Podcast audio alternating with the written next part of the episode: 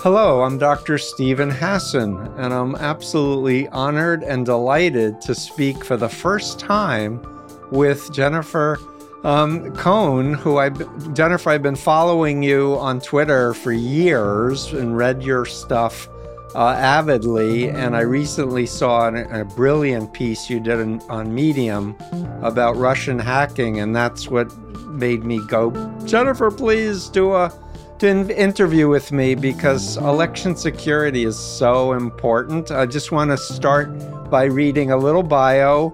You are uh, a non practicing attorney, uh, election integrity advocate, writer, freelance journalist, and you've been writing articles about election integrity.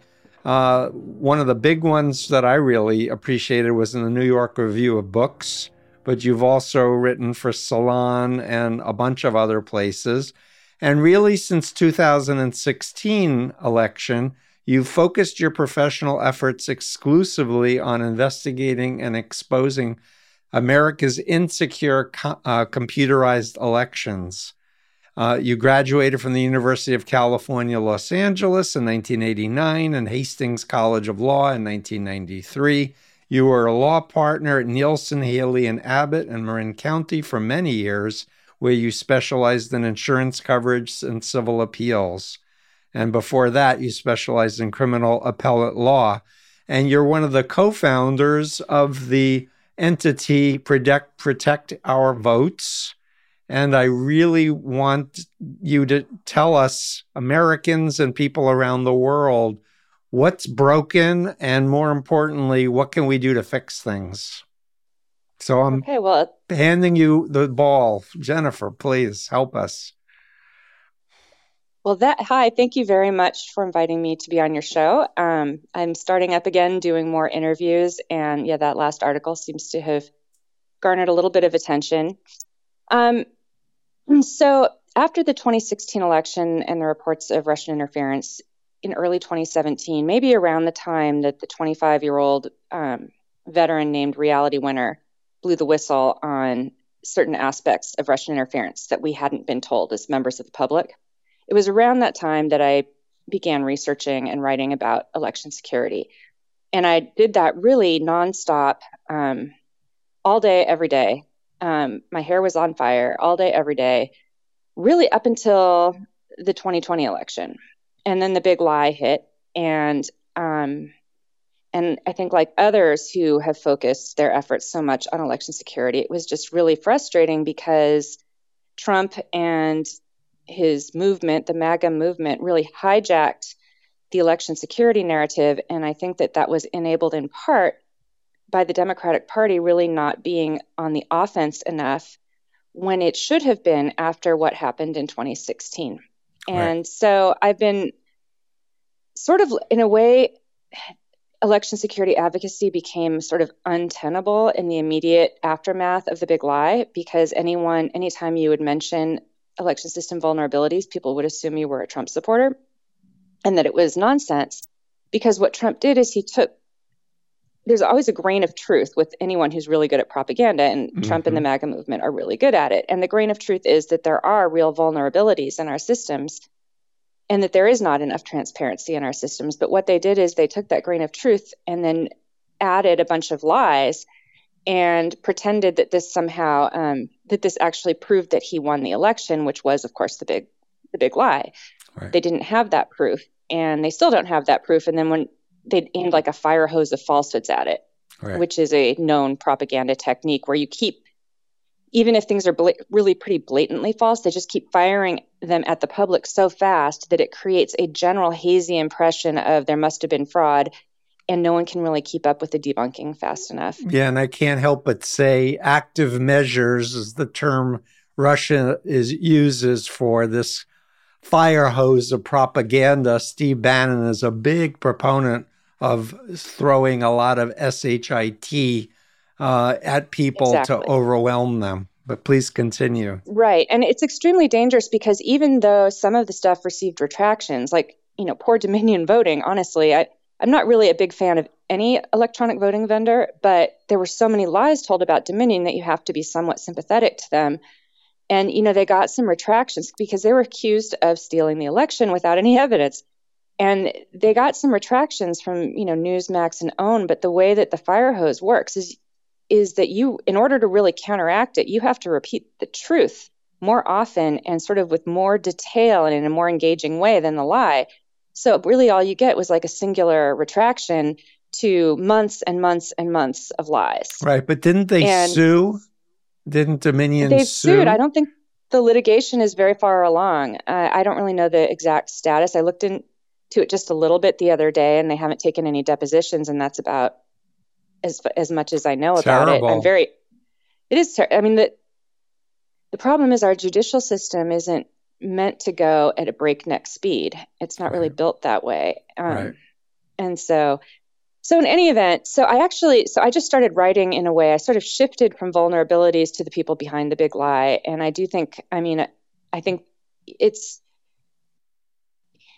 it's interesting from someone who so well. I was always interested a little bit in the peripheral disinformation figures, but it's not going to be enough just to secure systems. Now we have a whole big lie to counteract, and part of that I think is involves going back to some previous elections, not to prove that those were rigged, because frankly, I don't have that evidence either. And I'm actually very careful to not say that I have proof that prior elections were rigged. What I have proof of is concerning circumstances and a very concerning lack of due diligence and lack of candor with the American public um, mm-hmm. about those circumstances. And then a, a political party, really the Republican Party, that actively has thwarted efforts to secure systems, and a Democratic Party that hasn't done enough.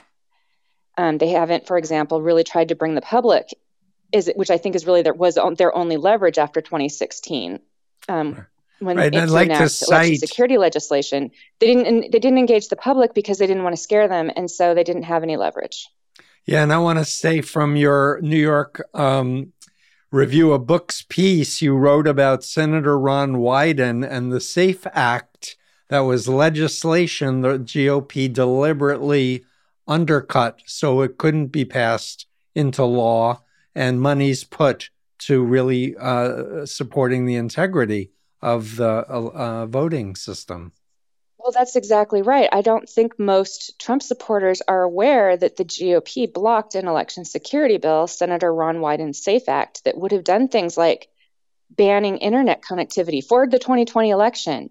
Um, right. It would have required removing wireless modems from the ballot scanners in swing states that ES&S installed. By the way, Dominion does that they, they do sometimes use um, modems with their ballot scanners, but they're at least external. So you're not actually connecting the ballot scanner itself to the um, to the modem. Mm-hmm. So you mm-hmm. don't have issues, for example, of a hacker getting in and then being able to stay inside the ballot scanner. The, the worst they can do, which is bad enough, would be to tweak with the reported totals, not the official. But if they're inside, they can stay inside. And so that's ES&S, not Dominion. Um, yeah, and there there uh, there have been documentaries that showed the weakness and the flaws by having machines that wi- wirelessly you can dial into and change the address of of the citizens, turn people away, say you're not, you know, your your ID doesn't match what we have in our system, and it was just right. a hack as just one yeah, small example. Exactly. And it's not even really, I don't think, disputed or disputable anymore. That was sort of the big lie that we were told as, dem- as the public after the 2016 election. They would always say, well, we didn't have to worry about vote tallies because voting machines supposedly don't connect to the internet. And it was really, at best, and that was repeated repeatedly by Jim Comey, for example, and Jeh Johnson. And this was in my latest piece. I talk about yes. some of these misleading statements that public officials gave to members of the public and that was usually their favorite talking point. Well, was two things. One they don't connect to the internet and two it's too decentralized. And they were both pretty much bunk um, right. because starting in 2015 ES&S had begun installing these wireless modems certainly throughout florida before the 2016 election. I believe they were in wisconsin too. And we don't really know where else. We only know of those just because researchers or you know they happen to be discovered by members of the public some, somehow or members of the um, people who study election security. Right. And um, so yeah, it's it, the the Trump movement would pretend like they discovered these things. You know, oh my God, there's internet connectivity. Um, they knew it was known to their elected re- representatives before the election, and the Democrats were trying to do something about it. Not enough, in my opinion, except for Wyden. We needed, let me put it this way: we needed barn burner speeches. Wyden gave a few, and he's really the only one. And that's what you can do. It, it doesn't guarantee that it'll pass, but it the court of public opinion is leverage, and right. I think it would have helped minimize anyway to the extent to which Trump was able to go on offense on this issue. Yeah, uh, you know, misle- falsely go on offense. He didn't have a basis to do it. A thousand, a thousand percent. I also learned about Chris Krebs, who is the director of CISA, Cybersecurity Infrastructure Security Agency, who said, you know, the presidential election was the most secure election in history, but the bar was set so low and had nothing to do with with systems in place that could detect malware such as like what happened with the SolarWinds hack which was put in through third party vendor software that wasn't even detected until much much later. Um, and the other thing I want to comment on is the presidential election had a lot more scrutiny than 2020, but all of these other uh, uh, election races were not scrutinized, especially in swing states. And there really is a question mark whether there was a legitimate election of who got the most votes in terms of people. To me, I think there's a there's a legitimate question. I mean, all I can do is listen to the experts. And by experts, I mean the ones who really are respected, um, not the fake experts that the MAGA world ruled out.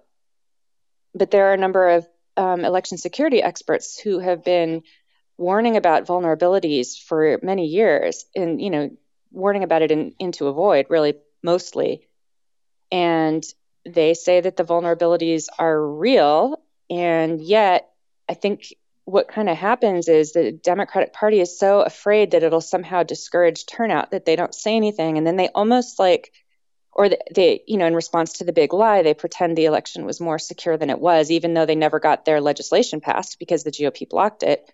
Right. I think they almost convinced themselves because then no one's talking about it. So it's almost like, wasn't there something like during World War II when if people were prisoners of war, they would be made to write out things like um, how America was terrible. And if you if you say something enough, even though it wasn't your initial idea, you can your brain can kind of get tricked into believing it. Well, that's my like, field. Yep, that's I brainwashing know. 101, and it's based on cognitive dissonance theory that we have thoughts, feelings, and behaviors, and if you do the behavior enough you start believing it, you start rationalizing and exactly. feeling good about it. We're all human beings, but it seems like the the Trump effort, the Putin effort, uh, the Christian right effort uh, of psychological warfare has been very focused, and everybody else is walking around in a trance, going, "We should just do things the way we've always done them because they were okay." And things are not okay. We're in a crisis World War III no, situation. Right. Th- things are not things are not okay, but and I do think though that the Democratic Party repeating that sort of mantra about the most secure election ever, they maybe convinced themselves a little bit. I mean, we even lost for the most part, we lost Ron Wyden, and he used to talk about this issue all the time. And it was probably the party leadership that told him to just step down. And you know, honestly, at that point, we were in a, and we are in a really bad situation because anytime you point out the vulnerabilities, then they, you know, the Trump people would say, aha. And then they have their whole, um, you know, their whole apparatus in place that they would just repeat it and repeat it over and over and over again. And, and suddenly it would become something a little bit like out of context and twisted. And yeah, as you say, you Trump take, really a, won. take a grain of truth and flip it. And I wrote in The Cult of Trump about projection so mm-hmm. the, Trump wanted to do a coup. He blamed Biden for the coup or Hillary for the coup. Trump was involved with Greg uh, with Jeff Epstein and was involved with all kinds of uh, of episodes with women where they alleged all kinds of rape and assault. But let's blame the Democrats for doing that. And the thing is, the only hope is, from where I sit as my expertise is telling the truth and being honest with people and saying, look, we don't know everything, but here's what we do know. Here's where all the arrows are pointing to that closet over there, and let's open the closet and let's examine the contents in an objective way. And not this binary all or nothing, good versus evil, and just name calling, which is going to uh, cause the demise of America. Yeah, I think that telling the, the truth is the most important thing. And again, I want to emphasize I'm not saying that the truth is that Trump really lost in 2016, but I do think um, the truth is there are questions about it. And the truth is that there were a lot more questions about that election, a lot more legitimate concerns about that election and hacking and the results deviating from the you know pre-election polls and the exit polls and even it appears that their own internal Trump's own internal polling um, yeah, I believe the, that it, that it was hacked based on my research for the Cult of Trump book and statistical analysis, as you said. Um, I I don't know, right. but I think it appears to be the case. They certainly celebrated in an unexpected way. Michael Cohen said they didn't expect to win, but it wasn't until right. Mercer came in, put in Bannon and Kellyanne Conway, and did the whole Russia, Alex Jones, Breitbart, Fox, talk well, we radio know they installed circuit. malware at a minimum in the voter registration systems. That was let out by, I mean, we know more than that actually. Bob Woodward is the one who very belatedly, years after the election, leaked that um, Russia had installed malware that could del- delete every 10th vote in certain precincts. So you would just put it, the idea would be you would put it in like predominantly African American precincts, which with the assumption that African Americans vote overwhelmingly Democratic, and then you could help swing an election that way. Right. We don't have proof that it was activated, and I don't, you know, I don't necessarily think it. I don't know if it was or wasn't. I'm going to put that out there. There are a lot of people who will say, well, they wouldn't have put it in there if they weren't going to use it. That's not necessarily true because you do have Obama giving that, you know, red phone phone call. It didn't sound very persuasive to me just yeah because he'd given two, an earlier warning and this is all in my article about 2016 right. by the way but he gave a warning in like september because it turned out according to the book rigged by david shimer which i really recommend it turned out they were in a position to edit vote tallies in at least some places um, mm-hmm. i think they figured that out by the way by using the um, ip addresses that they got for, from the first link and then sending it to state officials and then the state officials looked at their systems and they a few states at the state level do handle vote tallying. Mostly, though, that's done at the county level. So it may actually, hmm. they had states look at it, not the counties and not the localities. And so they found a few states, a few, where right. possibly they found, I'm guessing that that's how they figured it out, that they found those IP addresses somehow related in, inside their systems. But it was only a few. But the problem was they didn't really have access to. Um, perhaps due to time constraints, but they weren't really didn't have a cooperative relationship established before the election with local and county officials, which is really where all the vote tallying is done. So it could have mm-hmm. been in a lot more systems than what they saw. Mm-hmm. But according to David Shimer's book, they had um, the in- intelligence community did determine that they could edit vote tallies in a few places. They just didn't think it was what they knew about what would not have been enough in their assessment to change the outcome of the election. Right. And so they were still confident Hillary would win. And um, but Obama gave a very stern call to Putin and then said cut it out. And then Putin didn't cut it out, at least as to what they saw. They saw voter registrations um, newly right.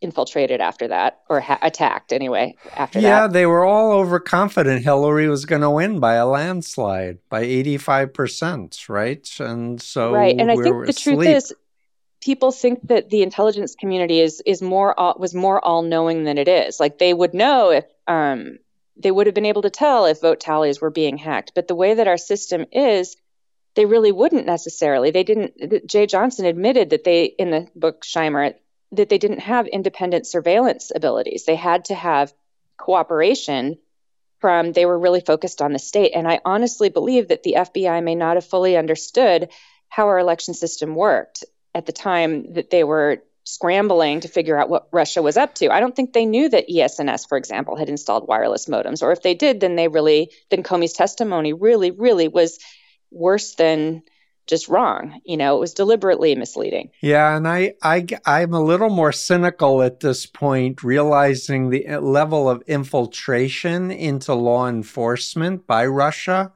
and people forget about Robert Hanssen, who had was head of FBI counterterrorism against Russia, but he was actually an agent. And guess who was in charge of his disposition?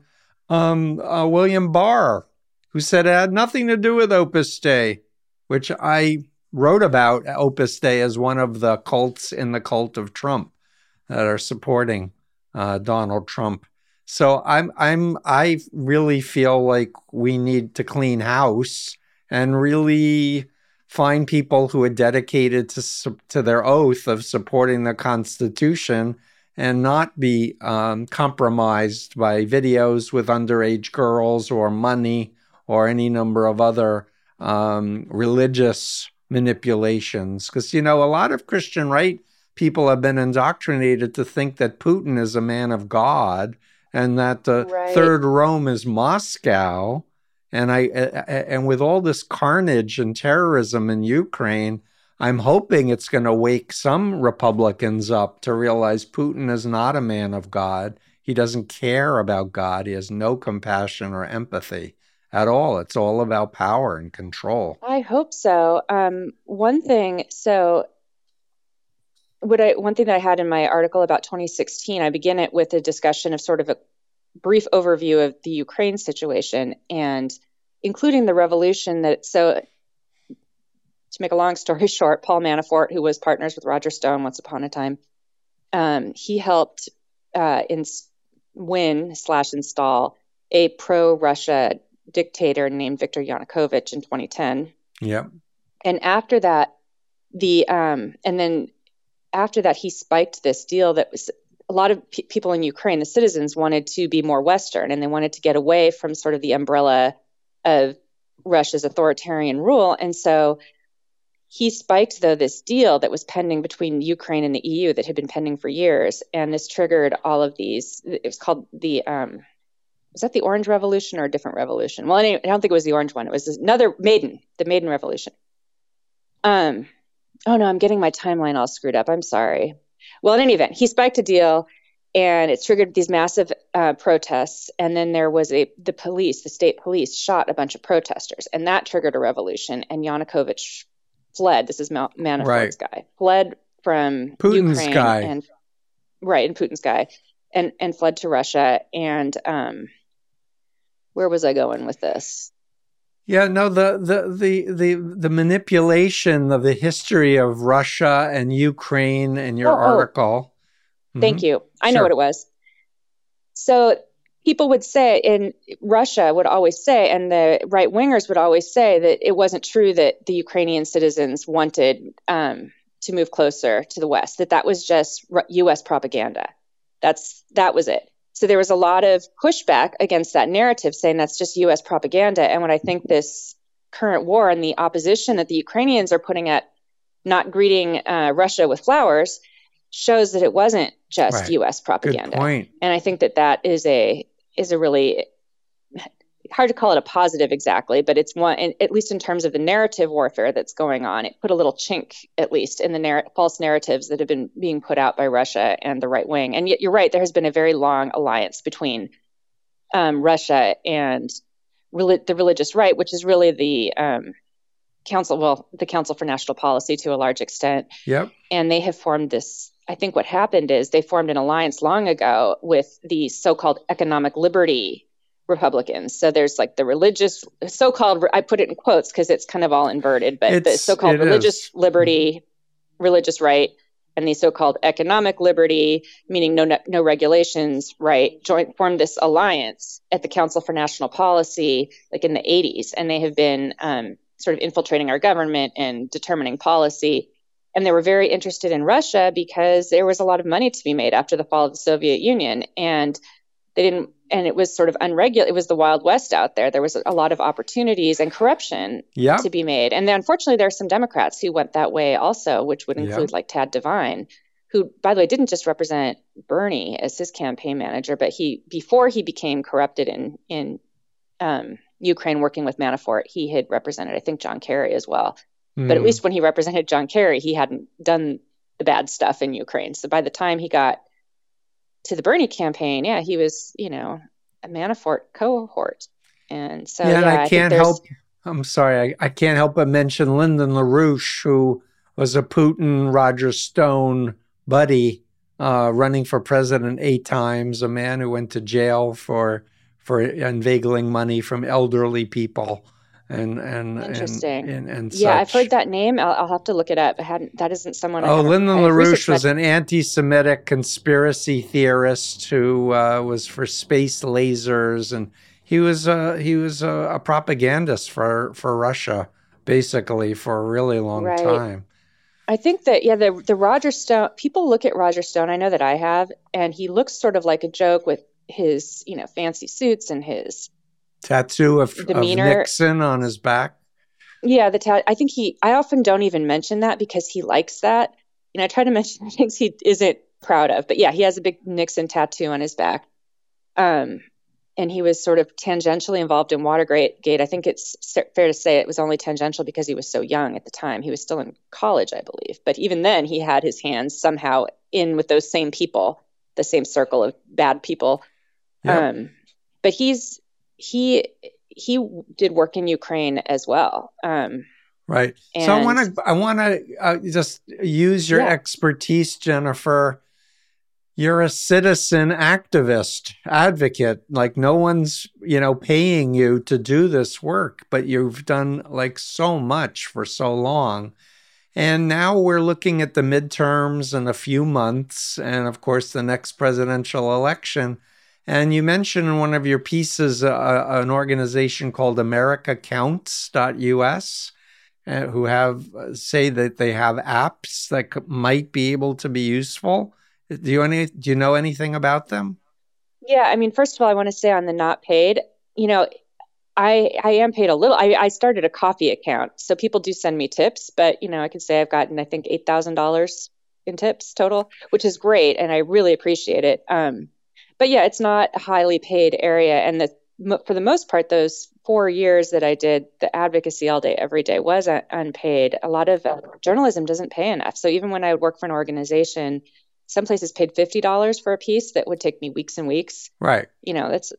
Um, no, you were a you law partner. I'm sure you were doing very well and you could make a lot of money if that's what you wanted to do. But your passion well, for preserving uh, our democracy is is stellar.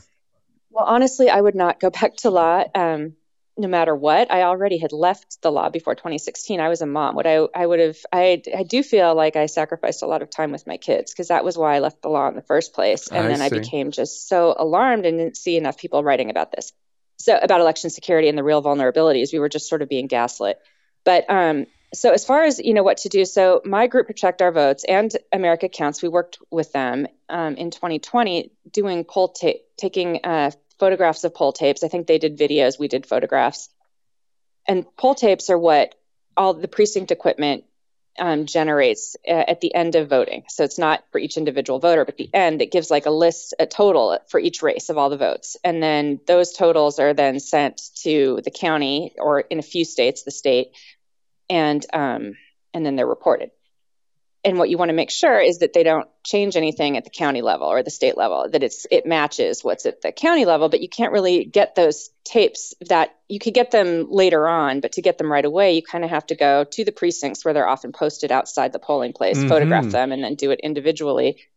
We had like seven or eight hundred volunteers working on this. Um, we didn't find it ended up just being a, a, very laborious process and we didn't find any significant discrepancies which i guess is actually it is helpful information it doesn't discount fraud is the thing it discounts fraud between in those places that we looked between the precinct and the reported totals right. but it could have been manipulated beforehand um, right. and in a lot of places didn't have you know the places that you'd be the most concerned about it could also just have been sloppy, but they wouldn't they didn't post the poll tapes. Um, and or they didn't post post the reported totals and it just I don't know. I don't I, I may end up recommending that. It's as far as what I would suggest right now for sure that I know that we need to have done is people volunteering to be poll workers and poll watchers, I guarantee you that the right wing is going to have a lot of people out there. And we need them ourselves, regardless of what the right wing does. We needed it in case there are problems to have them accurately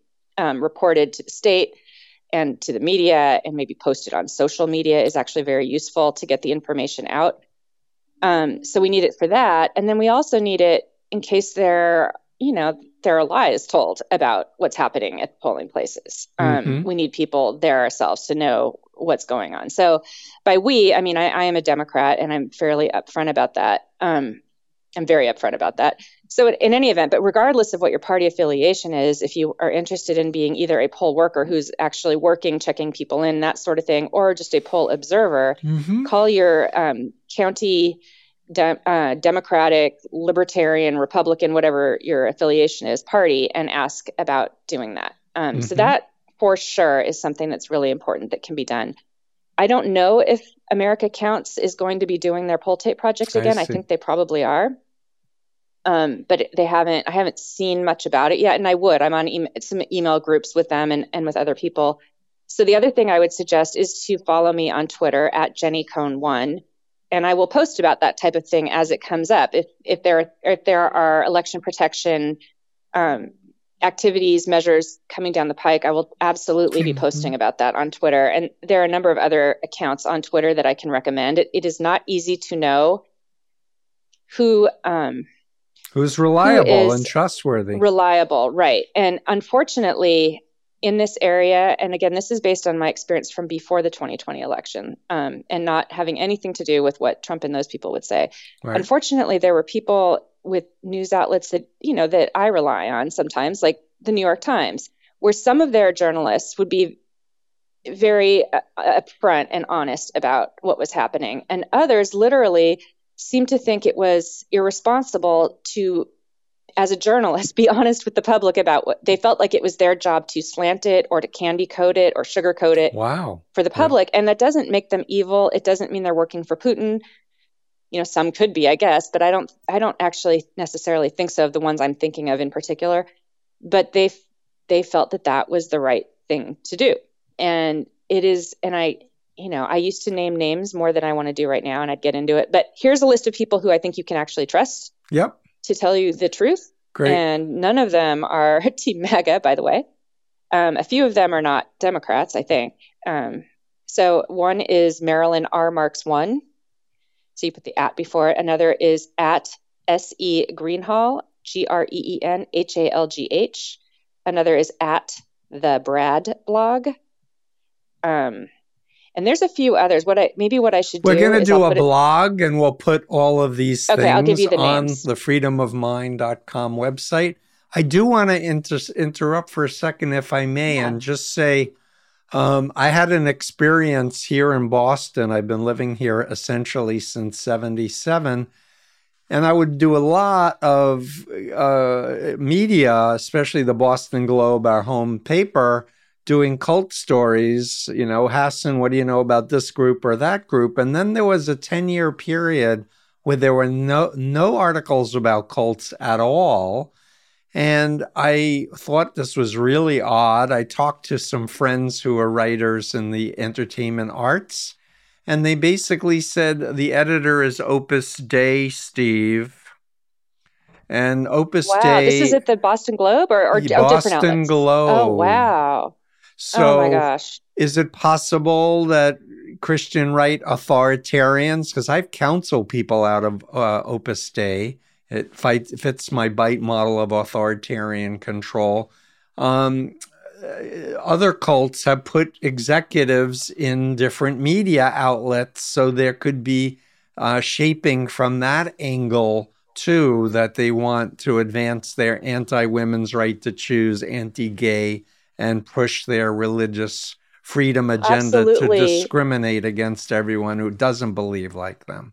Right. Well, absolutely. I think there are, you know, conservatives probably in charge of a lot of these media outlets. Um, whether they're affirmatively Opus Dei, I don't know, but probably, probably many of them voted for Trump or preferred him to Hillary. And, and this is talking about 2016, and yeah. that might well have shaped what they were willing to put out there. But what was interesting to me was that it, it seemed it was often within the same outlet. So, like, you know, the New York Times, you'd have one journalist do a good story, and then another one would say, but voting machines never connect to the internet, so you don't have to, and we're too decentralized.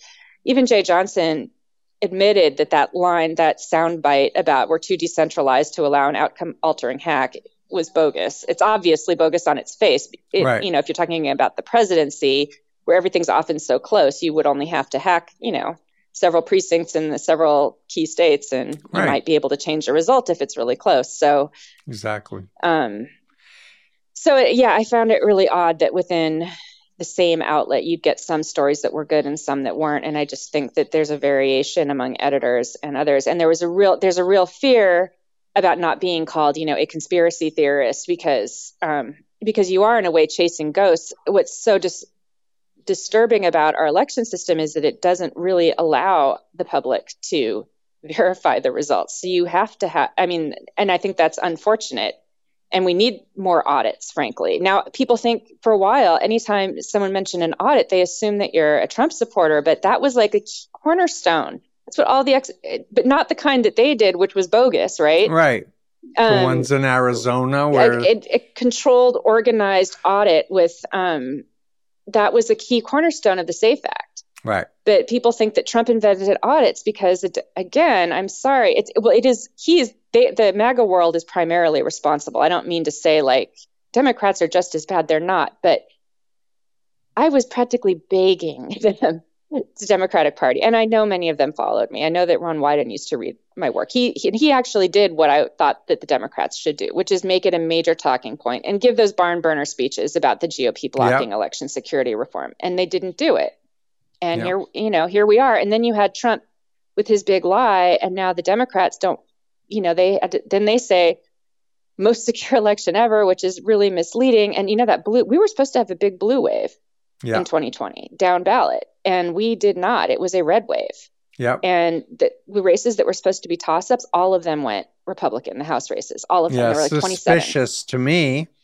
It's suspicious to me too but it's not proof. So again, you're kind of chasing ghosts and people in the, you know, the the adults in the room want proof, but the fact is what they should be reporting on then are the vulnerabilities that prevent you from getting the proof because that is not chasing ghosts. That is just a hundred percent. And I feel like Americans, you know, will rise to the to the challenge, sure. but be honest with us. Don't give us snow snowballing and, you know, I hear from a lot of Trump supporters, many of them say I'm in the cult of George Soros or uh, I'm being brainwashed by the libtards and whatever. But um, I'm telling you, I've been censored by the mainstream media with my book, The Cult of Trump. Even though everyone uses the cult word now after several years, I'm not on all the time. I used to be on all the time before 2015. And so I say to the Trump followers, hey, your media is skewed, it's off, but we need to rebalance to what are facts and what are the truths. And so many people who are doing undue influence on other people are not owning up to the reality that we know social psychology now. There's science to how to get people to believe lies. And all the algorithms through social media, we see the Philippines election. Uh, the, the people are being unduly influenced through their screens through this very high level manipulation using their personal data and hitting their hot buttons to motivate them to vote. Yeah, I'm very concerned about our bubbles that it's just very hard, even if, um, you know, even I, I hope a little bit that if I put if I say things about election security, and I need to remember to tag election integrity because I think there is a chance that some of the, I mean, I do have some followers from MAGA world because they're interested in election integrity, and right. But it's very hard to break through those bubbles um, because it's also that's not also not our only problem. Isn't just election security by any means. Um, right. It is misinformation in general and disinformation in general, and just propaganda. Right. And on the propaganda piece, something that sort of overlaps those two worlds, I think it's really important that we start praising it as Trump tried to steal the 2020 election because he did. That, and saying saying it, and I have been guilty of this, saying it in a sort of a more um, scholarly way that he tried to interfere with the uh, legitimate right. processes of a free and fair republic.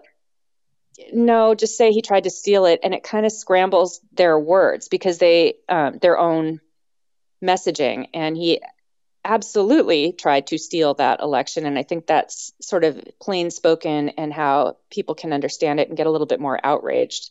Yep. Um, yeah, we need to. It, this is not a time to lose hope or feel like our votes don't matter or our citizenry doesn't matter. It's a time to double double our efforts and reach out yeah. to real people, not just online, but to actual people. Listen to each other, speak respectfully. I've been speaking ad nauseum about the error that a lot of uh, uh critics of MAGA world make of calling people stupid or even using or brainwashed ugly. or cults because it mm-hmm. just reaffirms that they feel persecuted and they're the victim and they think the mainstream media is so overwhelming.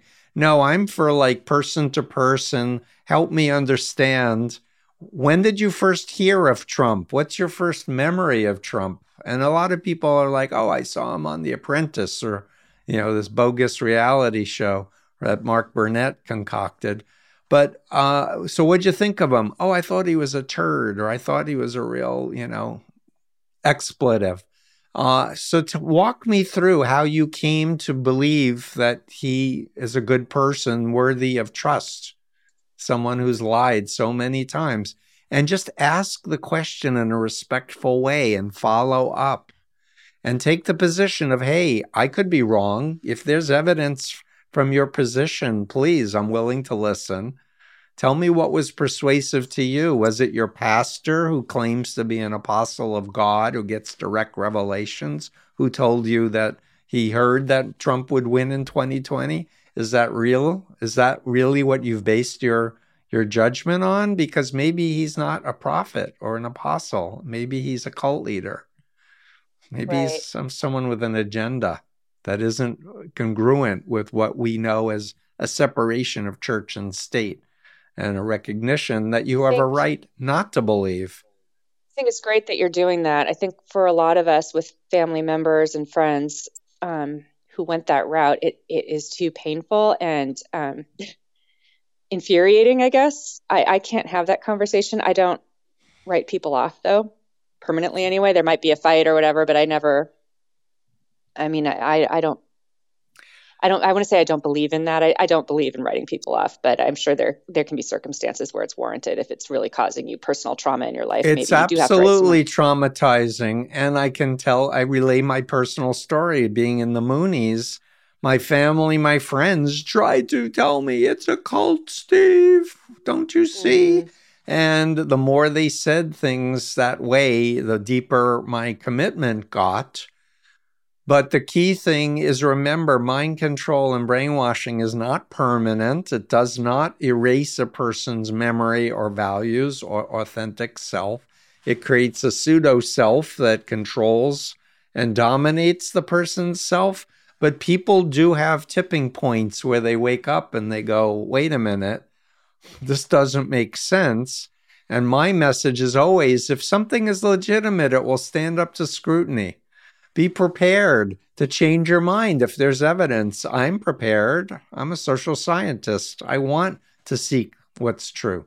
I think that's great. I think you also have to train people on propaganda techniques because it is very hard to give that scrutiny with a fire hose of fal- falsehoods. You have to try, um, but they just Absolutely. keep pounding them. You know, the new one every every other claim that MAGA World has made about the 2020 election has not survived scrutiny. So now they come out with a new documentary that Dinesh D'Souza, who himself was convicted or pled guilty to um, like campaign finance fraud, and Trump actually pardoned him. He came out with this new propaganda movie about the 2020 election, and you know I'm gonna have to probably watch it. And I know that there are already some people who are debunking it. It apparently doesn't really prove anything, but they use a lot of smoke and mirrors to create insinuations, and it is just this constant yeah, like the QAnon got videos. A lot of money behind it. The, yeah.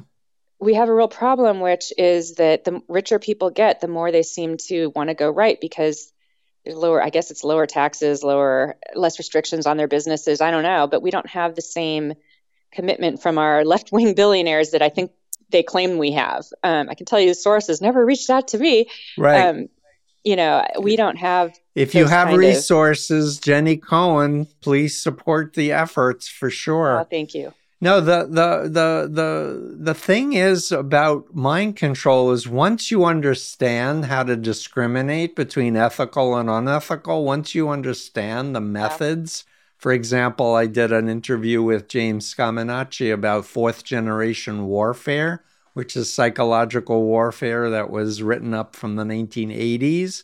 And our military intelligence people used to do it on other countries. Uh, Michael Flynn, in particular, was an expert oh, yeah. in psyops. It's being done on us. But once you understand it, it doesn't it doesn't penetrate. It's not that confusing because you have, oh yeah, that's projection.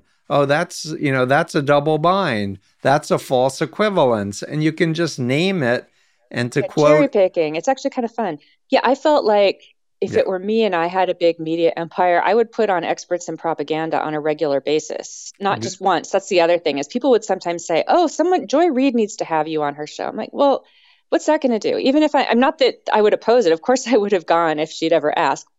But um, appearing once on a show, just it, pe- it, again, you need the repetition, or people revert back to their previous belief system. Yeah, so well, even pe- if I yeah. changed minds in the short term, it would just go right back without well, like it won't necessarily go back if people listen to you, follow you on Twitter, read your Medium posts, and get involved with with nonprofits.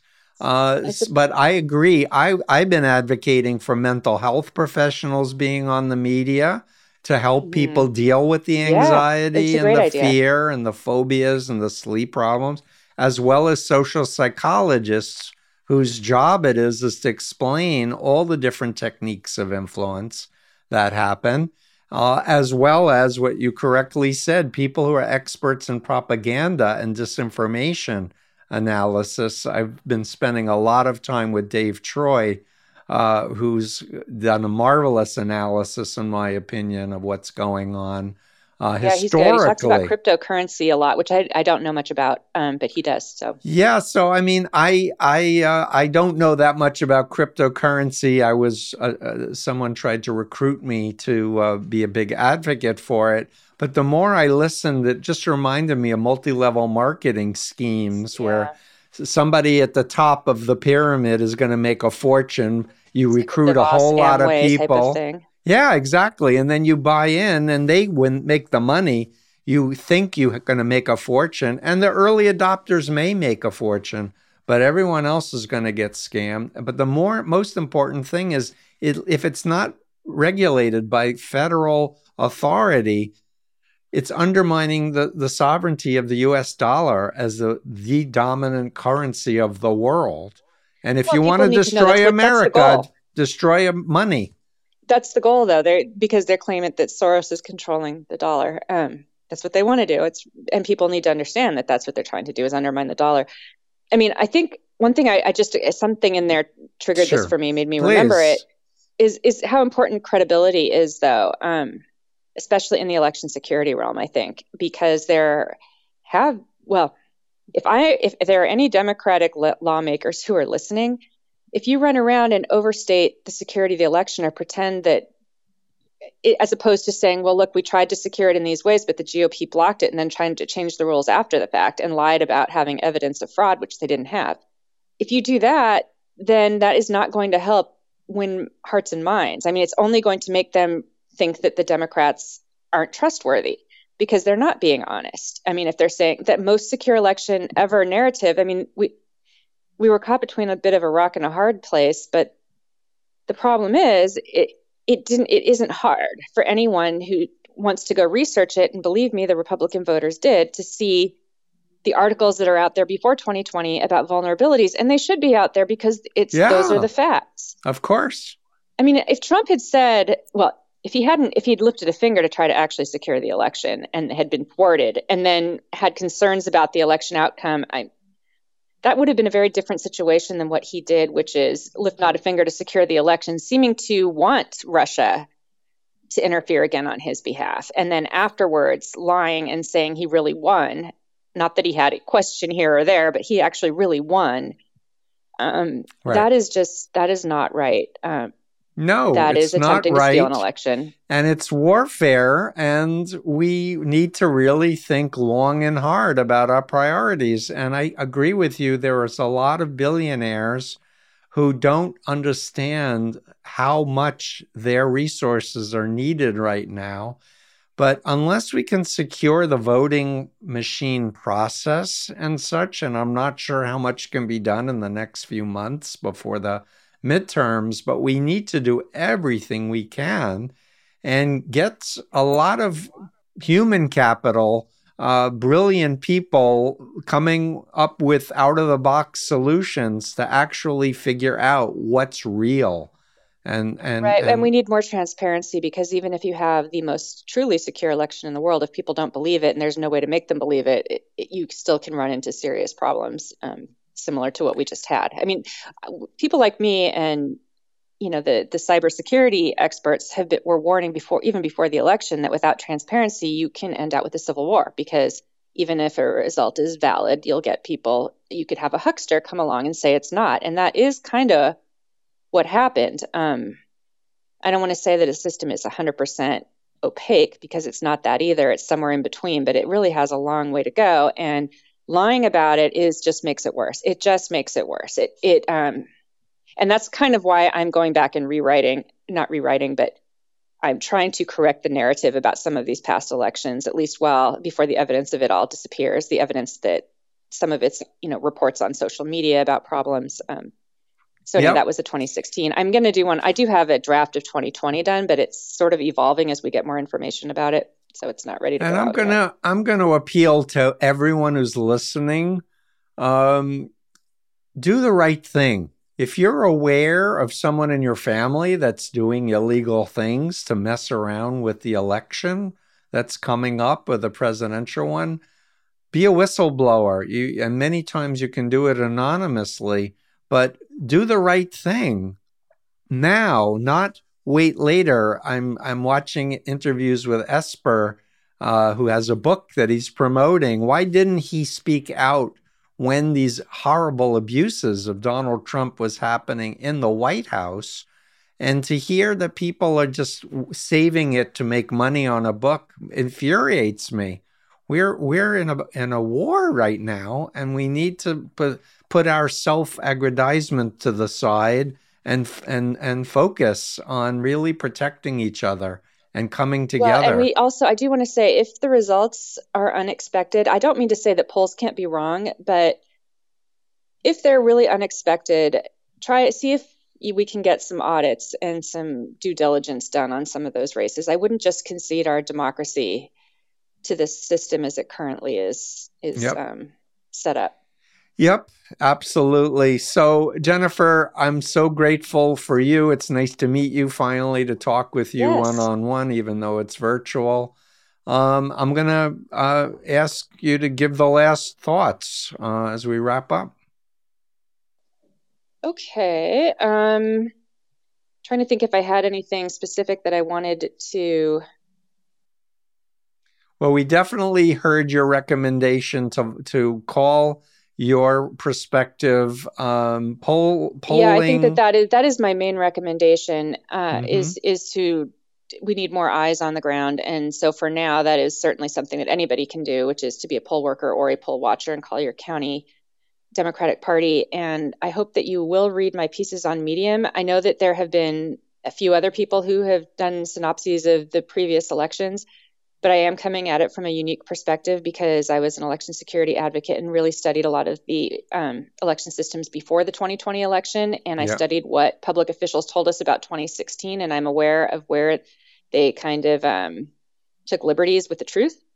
And that, and I and I focused really very much where they took liberties, and it's really undisputed and undisputable that they took those liberties uh, because yeah. that was sort of my area of law insurance coverage, you always look for undisputed facts. And so that's kind of how I set up what I write. I try to stick to the stuff that I can actually prove. And I think getting the narrative correct is very important because we, as much as I worry about the security of the machines themselves, I also just worry about the narrative warfare that is out there. And if the narrative didn't matter, the right wing would not have spent so much time, um, you know, trying to hijack it and twist it and distort it and invert it. So we need to sort of invert it back. Yeah, and by naming the bad actors, holding them accountable, I'm waiting for Merrick Garland to uh, to arrest Trump and charge him. Well, and Roger Stone and Roger Stone, people who are behind Steve the scenes Bannon. are so important, and they need to be household names. Yep, and, uh, and Roger Stone, Jack Posobiec, you know, Joe, the pe- the leaders of the. I don't know that most Americans know how close Roger Stone was with most of the Proud Boys, but I mean, they were like his personal army right. before January 6th, long before they showed up at his trial, where Right. he was found guilty um, of Yep. perjury and um, like five counts. Yeah, but Roger Stone goes back to Putin through Lyndon LaRouche. Uh, Right. Really, there's a Russian connection there that for a long well, certainly through. Manafort. Yeah, um, that too. and he's the one who recommended Manafort to the campaign, which isn't something that I knew even until relatively recently. So I think people need to know who these people are behind the scenes because behind the scenes actors are very, they are really, really warping the narrative. Yeah. Um, and the narrative absolutely what gives me hope are people like you and other colleagues who are spending hours and hours and hours of uncompensated work just trying to uncover the facts, the evidence, and educate the rest of us. And we have a, a broken system that we need to right. And there's no way we're going to do it if we don't uh, continue to have political power in the Congress and in the White House. So I'm I'm I'm going to do whatever I can, which is why I wanted to interview you today. Thank you. So That's right. And thank we you can't so fix much. it if we don't know what we're dealing with. If we don't have the true facts because we're trying to protect, you know, public from itself, I get from the situation, then we're not going to be able to fix it. Exactly. So- Great. Thank you so much. Bye bye. Well, thank you very much. I appreciate your inviting me on your show. My pleasure. Thank you. That's it for today's episode of The Influence Continuum. I've been your host, Dr. Steven Hassan. Theme music for the podcast by Nasser Malik. To read in depth articles about influence, both positive and negative, visit my website at freedomofmind.com. On Twitter and Instagram, my handle is at cultexpert. If you want to develop a comprehensive understanding of these topics, I highly recommend my books Combating Cult Mind Control, Freedom of Mind, and The Cult of Trump, in that order. These books are a culmination of 45 plus years of experience and will really help you fully grasp the complex web of undue influence. I also have a three and a half hour online course titled Understanding Cults The Basics, which can be found on my website. If you're a former cult member, I congratulate you on your bravery, invite you to use the hashtag IGotOut, and join our online community at igotout.org. Thanks for listening, and remember, love is stronger than mind control.